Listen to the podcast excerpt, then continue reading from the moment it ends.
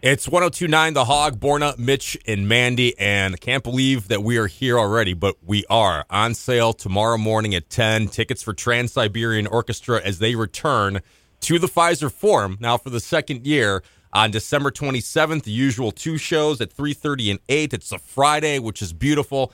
And let's welcome Al Pitrelli, Mr. Trans Siberian Orchestra, to the program. Uh, Al, good to talk to you again, man.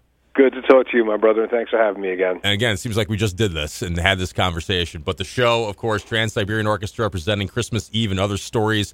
Uh, the the phenomenon that started it all. So tell us about that, Al. The show this year. What can we expect? Well, like you had just said, we're going back to uh, where this whole thing started. We're going back to perform Christmas Eve and other stories for the first time in I think almost ten years. Um, this is the first story we ever recorded, the first time we ever toured. This is the story that we presented live. Uh, this was Paul O'Neill's introduction, or how he introduced Trans Siberian Orchestra to the world. And the world grabbed onto it, hasn't let go in 24, 25 years of recording and 21 years of touring.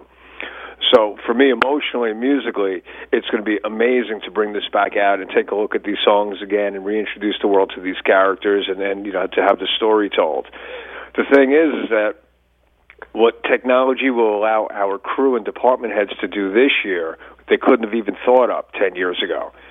So they're they've been busy working on this for I don't know how long, and it is hands down going to be our biggest and craziest show ever to date. I can't wait. Last Yeah. year, I had this is Mitch. I had the privilege Hey, of sitting in the first row with my lovely wife Debbie Sue, and she was absolutely blown away.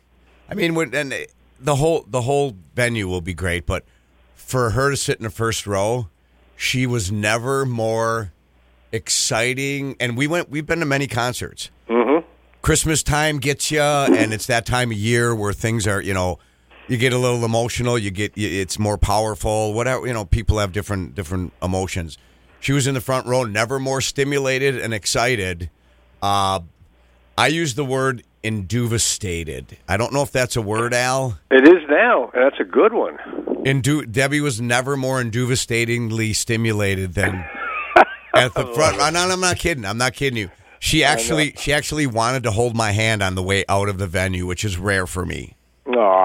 Aw. And that wasn't just to lose, just so you wouldn't lose her or anything No, like that. no, that was no. in, a, in a loving, affectionate. That kind was of an way, yeah. hand affectionate grab, yeah. and it was it was so much fun. She w- just being being that close, but I mean the venue's great. There's really no bad seat in the house. No, it's an amazing venue, by the way.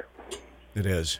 Mandy was Listen, I mean, but stories like that, you know, I love hearing that because if I was to tell you that I'm selling the show, I don't know how many hundreds or maybe thousands of shows you guys have seen over the years, and the fact that you speak so highly of the TSO show just Yeah. means everything to me.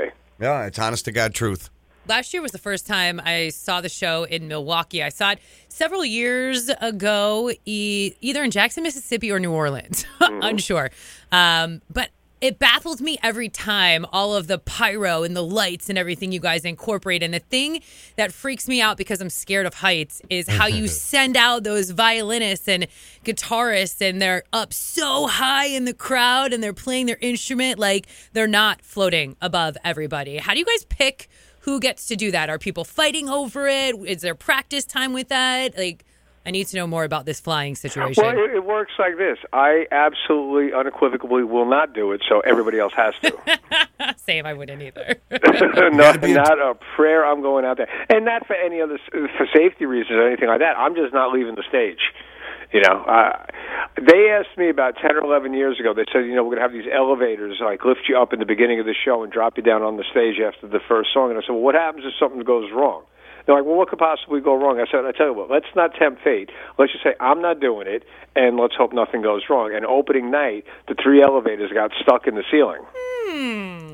So for four songs, I had the stage to myself with no with the rest of the band stuck up there. And I'm like, so don't ever ask me again what could go wrong. At least I'm down here being able to fix something, or or, or you know conduct the band and, and kind of carry on with the show. Because it's my job to make sure the audience never knows that there's a problem. There was we didn't Everything's know. fine. Yeah, Right. it's fine. So I'm not going anywhere. Thank you. Now, Al, what's so? What is uh, that? That just has a question in my mind when you have an opening for a Trans Siberian Orchestra to be part of the show. What is the tryout audition process like for bringing anybody on? Because I imagine it's got to be pretty rigorous and intensive to bring a new person onto this and be a part of the show because it is it is such a visual thing. When you talk about the musicianship is so outstanding too, but it's a very it's very visual and very theatrical at the same at the same time. Well, yeah, I mean, uh, two years ago we we got a new drummer, you know, Blas Elias. I'm sure you guys remember. And uh, prior to that, John O'Reilly had been playing drums with us for I'm going to say 17 years. and John grew up with the show as we all did because from like 2002 when he started with us, maybe it's 15 years, whatever the math is, until he left the show had kind of like was on this trajectory of getting more, you know, more bigger and and and more production and crazy. Like you you guys had said, you know, more pyro, more lasers, more everything. So poor Blas shows up two years ago, and he's like just an incredibly gifted drummer. He's a great guy, love him to death. But we threw him in the deep end of the pool. It's like, all right, cool, yeah, just play the songs like we did in rehearsal. But uh, by the way, you'll be forty feet in the air when the show Yeah. starts. No big deal. Yeah. Yeah, and he kind of like he he was terrified for like the first 15 shows, but he closed his eyes and he played, you know. There's a lot going on in the show and if you pick up on it now, you're like, "Oh my god, I can't believe how big and grand and the spectacle that it is." But for me, it's like watching one of your children grow up, excuse me, from infancy to young adulthood. You know, every year it's bigger, but I haven't noticed it being like anything other than what it's grown up to be.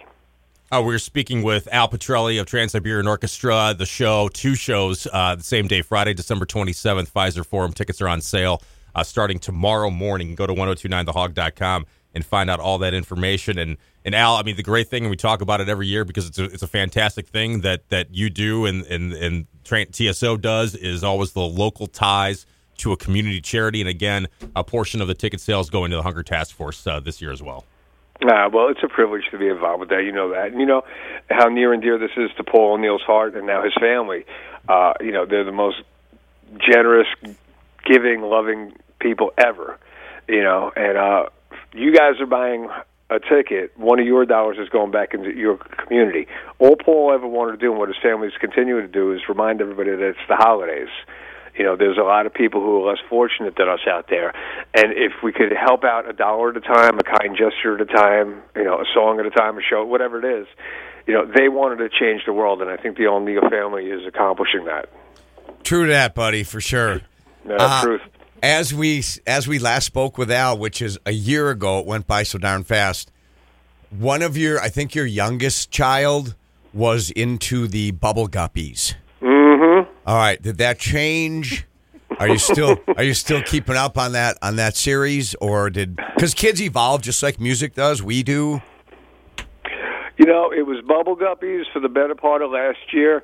This year, uh, all of a sudden, uh, The Little Mermaid has made its reappearance in my household. Um, you know, oh, I think we're on a Disney kick now. Layla has. Dis- we took Layla to Disney this past summer, and the world through her eyes is the most beautiful place I've ever seen. Yeah.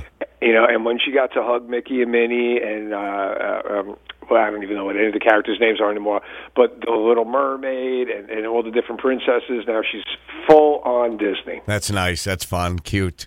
It is fun to watch again, especially at my age to see it. You know, uh, again through a three-year-old's eyes. It's, Yep. And not only that, she came to the TSO show last year in Kansas City. So to watch her watching me was that was a trip. That's fun.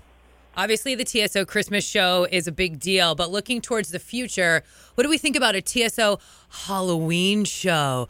Costumes, even more pyro, even higher in the air. Uh, let me get through this year. All right, and that's fair. Talk about it That's fair. spring. It's not off the table, so that's what I like to hear. Man, No, if, no, if- nothing's ever off the table. Listen, you never know. With, with the O'Neill family, you know, they've been coming up with brilliant ideas from the jump with this thing. So I don't know what's what tomorrow's going to hold, with the exception of a really big rock show, you know, for the 2019 holiday season. And when you say really big rock show, there's nothing better. The pyro, the laser show. Like I said, we've been to so many concerts together, me and my wife. She's never, when we left there, she's never seen anything like it. And she was telling her friends who have not attended yet, and they're going, "Oh, it sound no, you got to go, you got to see it." And it was just Yeah. it, to see her in that state of mind was awesome. And you know what? I love hearing that. And tell her I said thank you, and I hope to see her again this year. Because if I tell you that, I'm trying to sell the show. You're telling Nope. me that, and you guys have seen a thousand shows collectively, you know. Yeah. And this is the kind of thing that nobody understands. that you can't. It's like explaining what the Grand Canyon looks to, looks like to somebody. It doesn't matter until you stand in front of it. You're not going to get it until you walk into that arena and see what it is the Trans Siberian Orchestra does. You're not going to get it. So just cut to the chase and, and come on Yep. out to the show. All right, I'll meet you backstage for those front row pair of front row tickets again, and thanks, Al. No worries. Al, Al Pitrelli, TSO. Tickets on sale tomorrow morning, December 27th, Fiserv Forum. Always a pleasure to talk to you, buddy, and uh, we'll see you in a couple of months here. All right, much love, guys. Thanks so much for the time today. You too, brother. All right, bye bye now.